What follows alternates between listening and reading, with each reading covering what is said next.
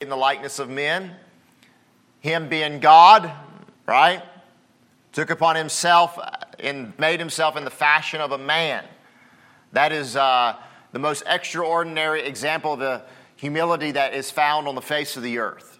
There's never been a greater example than that, and that is where this verse is being come is, is flowing out of this pure example of humility. Then he says, Do all things without murmurings and disputings. Why is that? Because it's those two things that are going to be full of pride. So looking at your heavenly example, now this is the way that you live. These are the things that you do. Christ was one that avoided these things. He avoided grumblings and doubtful reasonings. Uh, he did not open his mouth whenever he was being accused there in front of Pilate. Other times we find him just simply answering with the Word of God, not arguing with the Pharisees. He didn't argue with them, he just told them like it was, and he said it straight to them, and he gave them the Word of God. And Jesus ought to be our motivation, amen? I mean, that really ought to be our motivation with everything that we do. That's why I'm giving that first heading to you, because we ought to do all things without murmurings and disputings because of our example, Jesus Christ.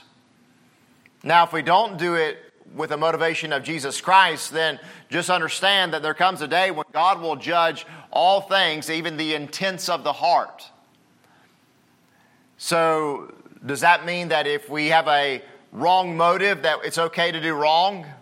No, sometimes you still have to do you still need to do right. It's better to do right with a wrong motive, right? Yes, that, that, that, that is right, okay? Even if you have the wrong motive, right? It's better not to kill my wife, right?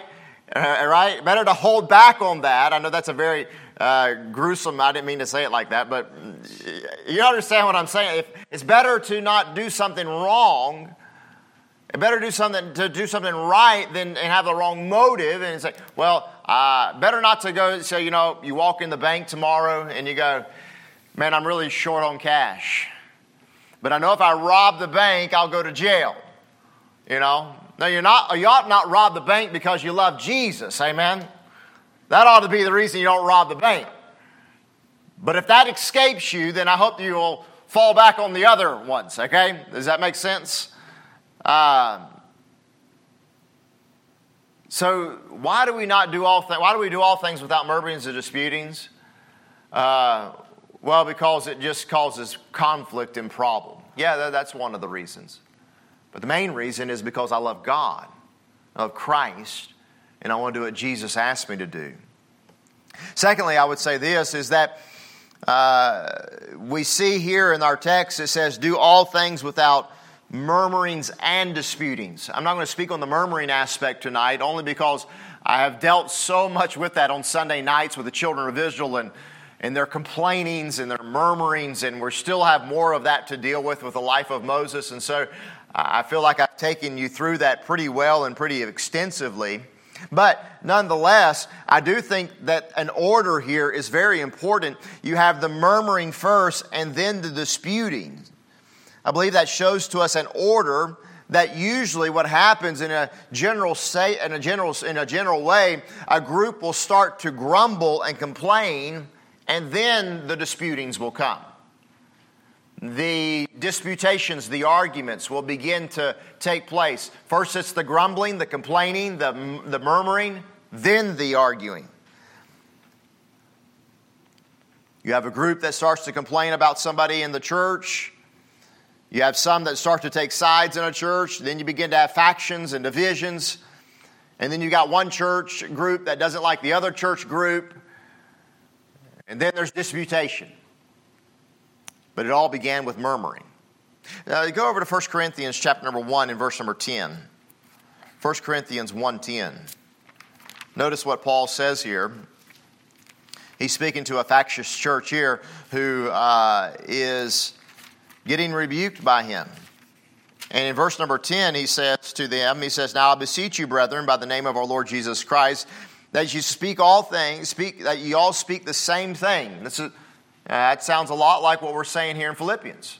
Look not every man on his own thing, but every man also on the things of others. Look, that you speak all the same thing, and that there be no divisions among you, but that you be perfectly joined together in the same mind and the same judgment. For it hath been declared of, unto me of you by my, by my brethren, by them which are of the household of Chloe, that there are contentions among you. Now, this I say, every one of you that saith, uh, I am of Paul, and I am Apollos, and I am of Cephas, and I am of Christ, is Christ divided? Was Paul crucified for you, or were you baptized in the name of Paul? I thank God I baptized none of you but Crispus and Gaius. Uh, he goes on to say uh, more things about baptism and things of that nature, but you get the point here. You've got a church that was being divisive. And. Um, it all started with the murmuring, with the complaining. Go over to 1 Corinthians chapter 3 and verse number 3. And he kind of gives them the conclusion on this.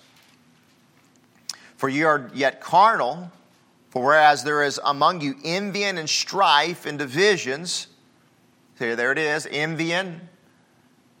That envying starts in the heart. It starts with the complaints. It starts with the murmurs, and then it goes to strife, and then it goes to divisions. And then he says, um, For while one saith, I am of Paul, and uh, another, I am of Apollos, are you not carnal, fleshly minded? Who then is Paul and who is Apollos, but ministers by whom ye believed, even as the Lord gave to every man? Even in 2 Corinthians chapter number 12 and verse number 20, there's still some issues with that because, because Paul is further rebuking them for these things. Well, how does it all start? It starts with murmuring. It starts with complaining, it starts with a few whispers and a few grumbles. Uh, take, if you will, your Bibles over to the Gospel of Mark and uh, Mark chapter number 14 and verses number 3 and 5. And I'll just tell you real quick what's going on there is that that's where Mary is breaking the alabaster box on Jesus' head. And what happens? They start to murmur, they start to complain. Well, why is she doing this? What's going on? And then there's a discussion. Well, this could have been given to the poor. Remember that? Well, why they, they, they could have, they could have, she could have done this with that, and we could have done that with this, and all these kinds of things. But it began with these little whisperings, these little murmurings. And who started that? Judas did. That's right. The traitor did. He put a, put a little grumble in somebody's mind, and then the rest of the apostles took on to that, and then they started to uh, discuss it. Did you see that? Discuss it. Too many times, spiritual things are discussed. And it's not a discussion, it's really rather an argument. And it's a disputation. And it's something that the Bible warns us about. The third heading I would be this is that this particular command that's given to us in Philippians 2 is practical and it's twofold. It's practical because you look throughout your Bible uh, and you're going to find it everywhere. It's practical also in this matter, is that you need to just cut it off. Cut it off at the head. Do all things without murmurings. Stop it right away. Don't let it persist. Don't let it continue. You find murmuring and grumbling in your heart, and somebody rebukes you for it, or you're rebuked by God, the Holy Spirit, then just stop. Don't keep on with it.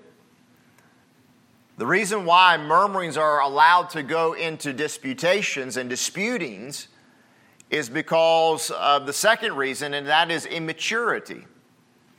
We oftentimes will grumble, will complain, will murmur.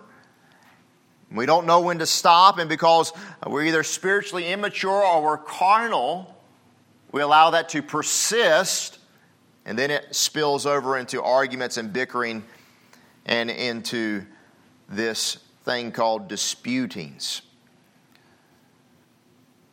So, how do we do this? How do we stay away from the disputing aspect? Well, we obviously we need to stay away from murmuring. But what's going to compel us? What's going to help us, besides the love of God and Jesus Christ, to uh, help us to be better Christians and more equipped so that we're not disputing. So we stay away from this. Well, the first thing I think we need to notice tonight is this, and this is where your notes really pick up, is that number one is that the sin is pre New Testament. I just thought, I, I don't know if that's a real word or not, but pre New Testament. Uh, if you go to the garden, I think that's your second blank. If you go to the garden, you're going to find this sin in the garden. Most of the time, you can take your doctrinal teachings, you can go back to Genesis 1 through 3, 1 through 12. A lot of times, most of the doctrines of the Bible are taught right there in the very beginning of the book. It's an amazing thing to me uh, if you go through and look at it. But what do you find at the beginning of the book? You find this statement in Genesis 3. You find Satan murmuring against God. He says, Ye shall not surely die. For God doth know that in the day ye eat thereof, then your eyes shall be open, and ye shall be as gods, knowing good and evil. Satan is registering a complaint against God. He's saying, God's holding back from you. He knows if you eat this, then you'll be like him. So he's registering, he's starting to murmur. And Eve falls right for it and she goes right into it. And then what stems from that? What comes out of the murmuring? Well, then everybody's bickering. Adam's bickering with God, uh, Adam's talking to God and, and bickering to God, and, and, he, and Eve is bickering about Satan. Think about this. Even Adam is arguing with God. And he's saying, You're the one that gave her to me. Think about that. It doesn't seem that serious whenever you read Philippians 2:14 sometimes do all things without murmurings or disputings. But then all of a sudden, you find murmurings and disputings being brought to a level where somebody is literally arguing with God and saying, God, you don't know what you're doing. How did all that start? Just a little bit of murmuring, a little bit of complaining. Take your Bible to James chapter number 3 and verse number 14. James alludes to this also in his epistle. James 3:14 For he says to us, if you have bitter envy and strife in your hearts, glory not and lie not against the truth. Verse 15, listen to it. This wisdom descendeth not from above, but is earthly, sensual. What's the next word? Devilish. Devilish. For where envy and strife is, there's confusion in every evil work. Nobody taught us to argue. It's in our flesh to do so. It was handed down to us from our parents in the garden, and we've been doing it ever since. And it leads to all kinds of evils. In Galatians chapter 5, verses 19 through 21, you find a list of, of ungodly deeds. And they're kind of categorized into sensual deeds, uh, and then you have some uh, uh, the idolatry and witchcraft. You've got some devilish deeds. But then you've got the ones, the hatred deeds. And he says these are the works of the flesh hatred, variance, emulations, wrath, strife, seditions, heresies, envyings, murders. So you can take strife. You see, out of strife comes every evil work out of disputing can come even somebody uh, murdering somebody. That happens on a daily basis, doesn't it? People are arguing with one another, and somebody doesn't like what somebody else says, and so they kill them for it. Now, of course, we're not, I, I hope we're not going to that kind of level or that kind of extreme in the church, um, but it's there for us as an example to see that it leads to all of these ungodly deeds. And we need to be careful with it. We need to be watchful that we don't murmur and that we don't let that lead into disputations. Uh, the second thing is this is that it started in the garden, but secondly, we see that this is specifically taught to us from the book of Proverbs. The Proverbs. You've got the garden, this is pre New Testament, and then you've got the Proverbs. You've got the Proverbs. They, the Proverbs steer us clear from this type of living, for the Bible says in Proverbs 13:10, I believe it might be in your notes, only by pride cometh contention. But with the well advised is wisdom. Only by what? What is it? Everybody got their notes? Do I, do I have that? Do I have that verse in the notes, or do I not? Yes. It's there? Okay. So everybody's got it. So uh, Proverbs 13 10. What, what is it? Only by what? Pride cometh contention. That's it. Only one comment with this verse, and that is this. That is why I pointed out at the beginning of the message Jesus' humility. 99% of these issues regarding murmurings and disputings could probably be resolved with a good dose of humility. That would really solve most of it. What did Pastor Bobby say? He said, I'll Germ-X this one, right? 99.99%. You know, that was his term. He Germ-X it. So we've got to be careful with these things. And third, um, this is before we get to even to the New Testament. A wise person will appease strife. So there is the appeasement factor. What does the word appease mean? It means to settle the argument. Proverbs 15, 17, and 18 Better is a dinner of herbs where love is than a stalled ox and hatred therewith. A wrathful man stirreth up strife, but he that is slow to anger appeaseth strife. He knows how to settle things without getting into an argument. Blessed are the peacemakers, for they shall be called the children of God.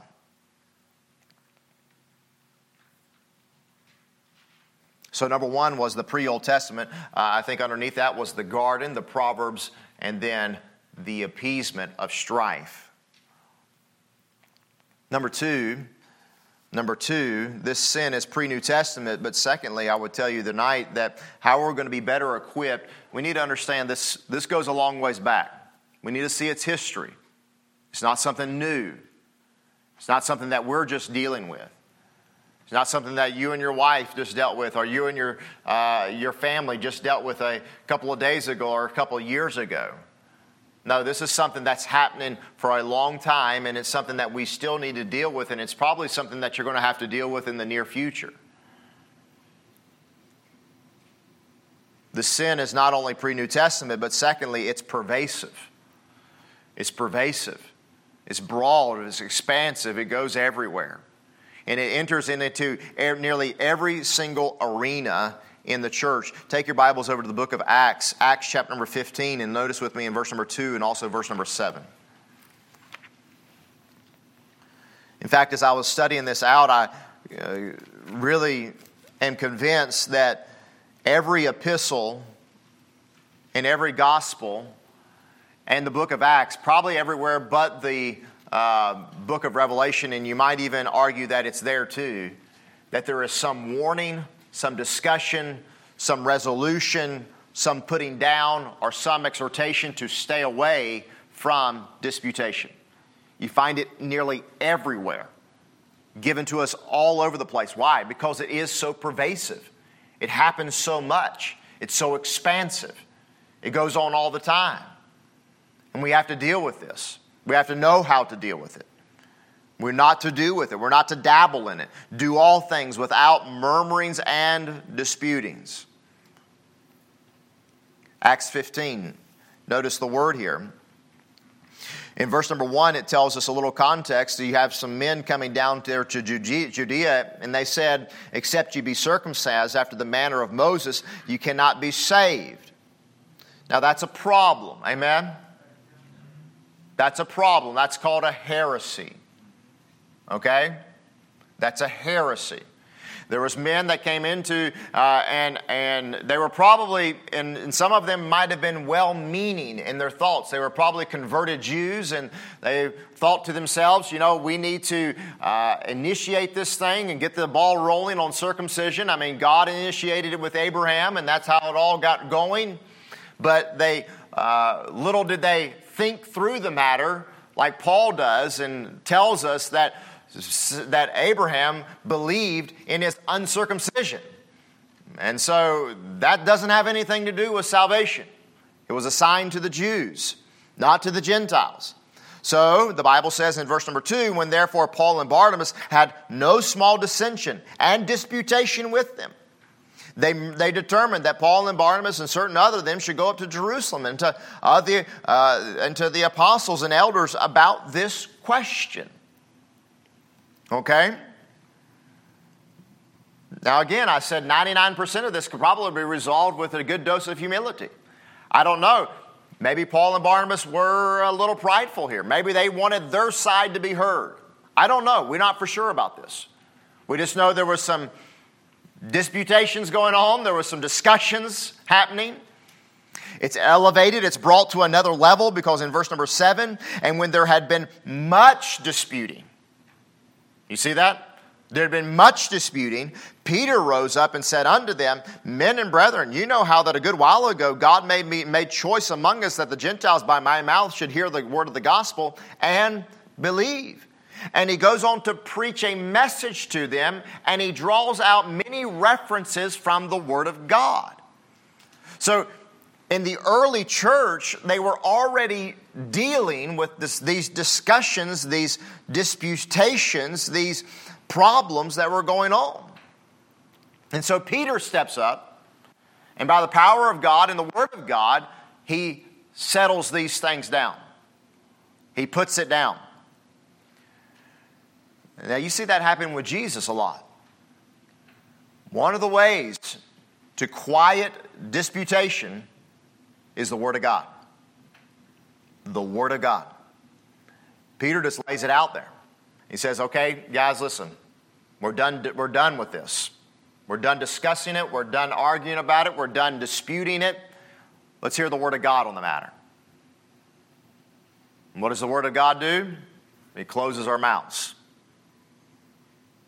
Because we can't, you can't argue against God's Word. You can't argue it. You can say, I don't believe that, right? But you can't argue against it. It's the truth, it's the Word of God. So Peter lays it out for me. It was pervasive. It was going on in the early church. But take your Bibles over to Mark chapter number 9 and verse number 33. this is amazing to me. I'm telling you, this thing is everywhere. It gets in all of us. It got into the apostles. You find it in the early church, but you also find it in the 12. In Mark chapter number 9 and verse number 33. And he came to Capernaum. And being in the house, he asked them, What was it that you disputed among yourselves by the way? But they held their peace. For by the way, they had disputed among themselves who should be the greatest. They were arguing about what? Well, I'm going to be greater than you. No, I'm going to be greater than you. No, you're going to be, I'm going to be greater than you. And they were all arguing about this thing and disputing about this thing. And Jesus calls them to the floor, calls them out on the, on the carpet and says, Hey, what are y'all talking about? What were y'all disputing back there? You don't think I'm the God of all the universe that knows everything? You know, I was walking about a half a mile in front of you, but I heard everything that you were saying. I knew what you guys were talking about. What would have resolved that argument? Anybody know? Anybody want to take a guess at this? Humility and the Word of God. Both of them. That would have helped out. Paul and Barnabas.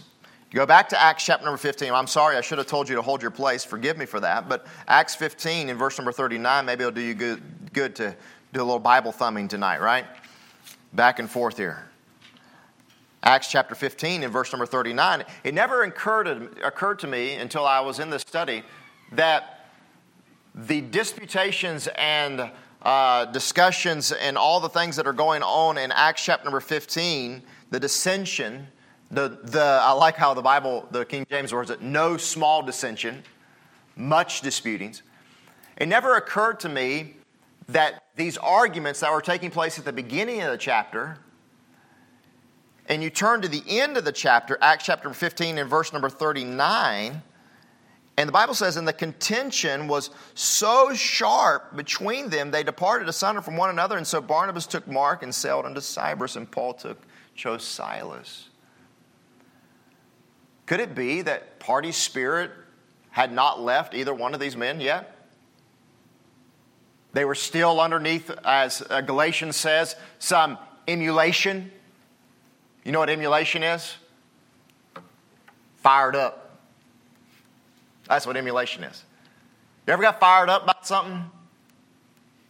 And that fire kind of carried over and burnt somebody else? None of y'all ever had that happen before, right? I've never, I've, I've never had that happen before.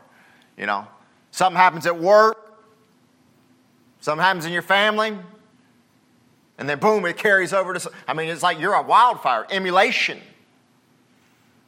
Could there be some emulation going on here? I don't know. You tell me. You've got a large argument at the beginning of the chapter, and then before it's all said and done, you've got another large contention that happens between these two great apostles. So much to the point that they can't even be with each other anymore. They have to leave each other. And uh, we pl- sometimes we play these, these men up so much as perfect. But the Bible is so good to us to let us see their frailties. That these were men of frailty. These were not gods. These were men. They were apostles. They're the, they're, the, they're the foundation, the prophets and the apostles, the Ephesians says, are the foundations of the, of the church. But listen to me, they weren't the cornerstone. Amen? They weren't the cornerstone. They were still frail. They still had problems. They still had issues. And what's amazing to me is this is that Paul, I believe, was prideful in this because he repents of it and it's in the inspired scriptures. The inspired word of God tells us that Paul writes a letter and says, Now bring Mark with you, for he is profitable unto the ministry. He had a change of mind. What is a change of mind? Repentance. Repentance is what it is. And I don't care who you are tonight, nobody's going to convince me here tonight that Paul and Barnabas were not prideful. Only by pride cometh contention. That's it. You can disagree with me. But the Bible says it's plain, it's clear.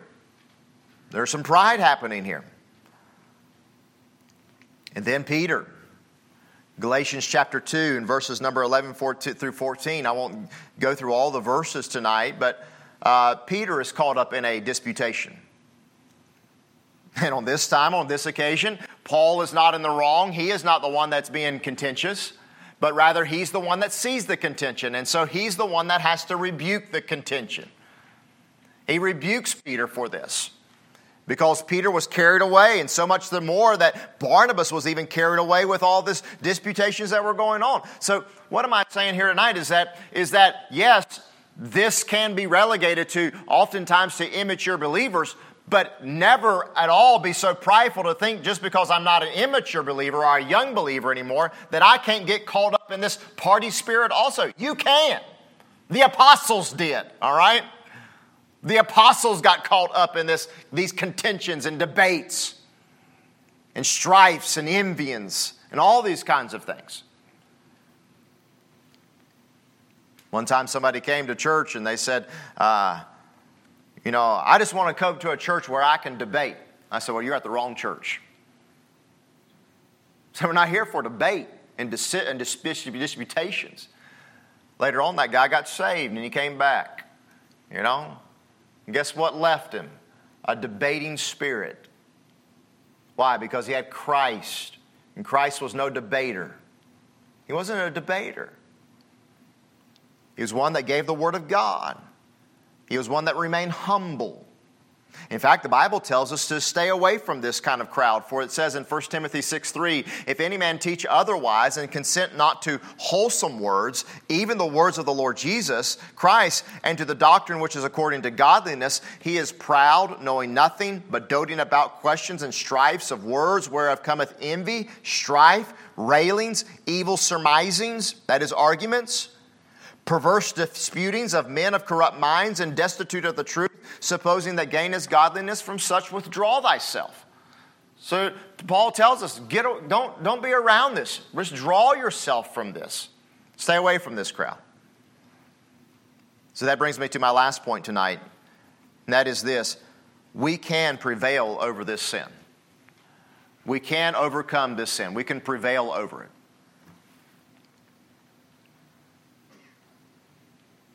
I've already given to you two main sources of our power over this sin. They are the Word of God and humility. But the Bible outlines for us many others. It gives us several others for the battle. Number one is this letter A separate. I just said that to you, and I've already read that to you, but I'll read it to you in another place in Romans. Now I beseech you, brethren, mark them which cause divisions and offenses contrary to the doctrine which ye have learned, and avoid them. And avoid them. It seems like Paul has learned something since Acts chapter number 15, hasn't he? It does. He has learned, he has grown in his faith with Jesus Christ and with God because now he's writing to us to avoid these things, to avoid these matters. Uh, letter B, we can prevail over this sin by simply separating, by simply moving on. But letter B, we can do so also by being slow to anger. James chapter number 1, verse number 19 teaches us, Wherefore, my beloved brethren, let every man be swift to hear, slow to speak, slow to wrath. For the wrath of man worketh not the righteousness of God.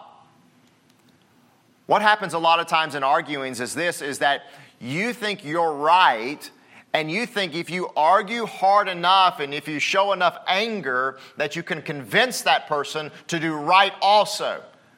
But the wrath of man does not work out the righteousness of God. You can't work out somebody else's righteousness in their life. You can't do it.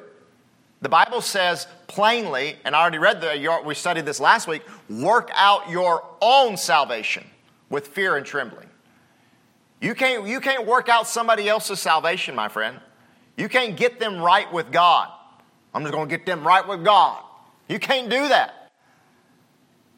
You've got to approach somebody with meekness and with, with humility and with love and with kindness if you're going to rebuke them. And if you do rebuke them, don't think it's because you rebuke them that they're going to change. No, it's only the grace of God that any of us change. Amen? It's on the grace of God that any of us repent of anything. Why? Because the Bible says that God grants unto them repentance.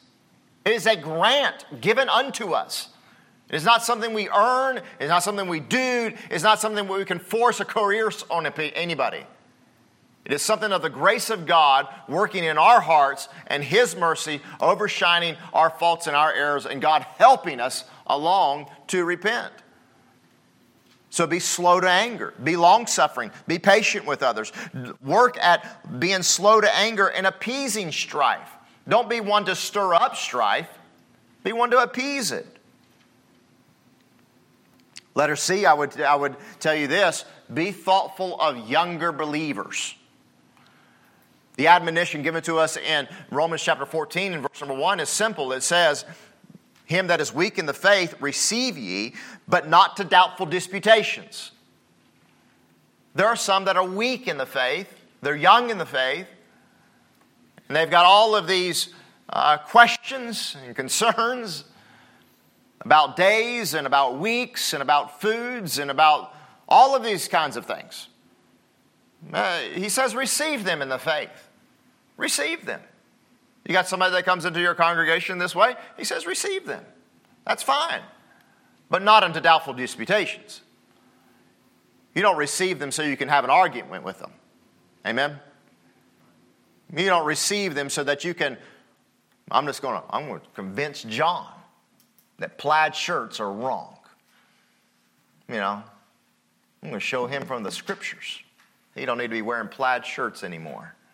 You know, if you're watching by FaceTime, uh, John's wearing a plaid shirt. All right, and disclaimer: I have no problem with plaid shirts, obviously. So uh, it's not really plaid, but whatever, checkered. Um,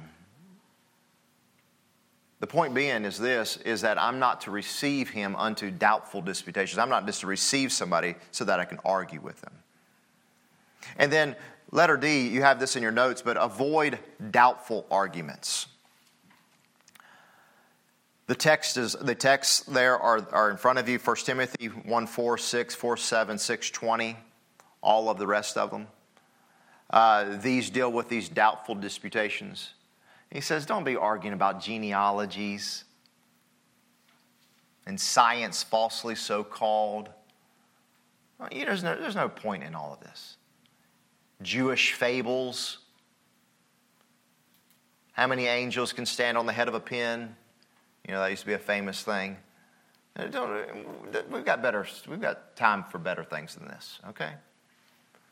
Don't be receive, don't be doing this. Avoid doubtful arguments. You know, I find it interesting as you study the life and teaching of Jesus Christ that he always avoided doubtful arguments. They question, there was a, there's always this, there's always about four opinions on what, what somebody does with divorce, right? Four, four or five opinions about this. There's opinions, people, they, they, and so what did they do? They, they, they brought that to Jesus, didn't they? They brought him to him. They wanted, a, they wanted to catch him in some kind of doubtful disputation. There's always questions, and you always got people in the church that are questioning about this taxes. Should we pay our taxes? Should we not? I mean, they're giving our tax dollars to raise up idols to worship with Caesar. Should we pay our taxes? Should we pay our taxes?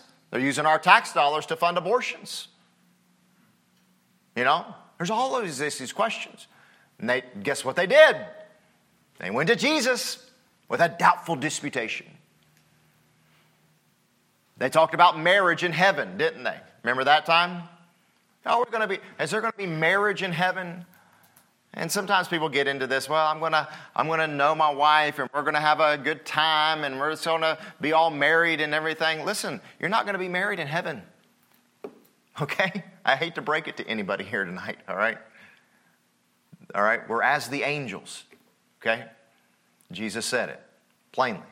You can, I believe you'll know your spouse, but it's not to be the same. Going to be different. So, what does Jesus do with all of these doubtful, doubtful disputations? I'll tell you what he does. He gives them the Word of God. He doesn't argue or banter with them or take sides with one particular class or the other. He just simply says, This is the Word of God. Well, what do you think about divorce? Can a man divorce his wife? In the beginning, it was not so. he just, just lays it out for him, doesn't he?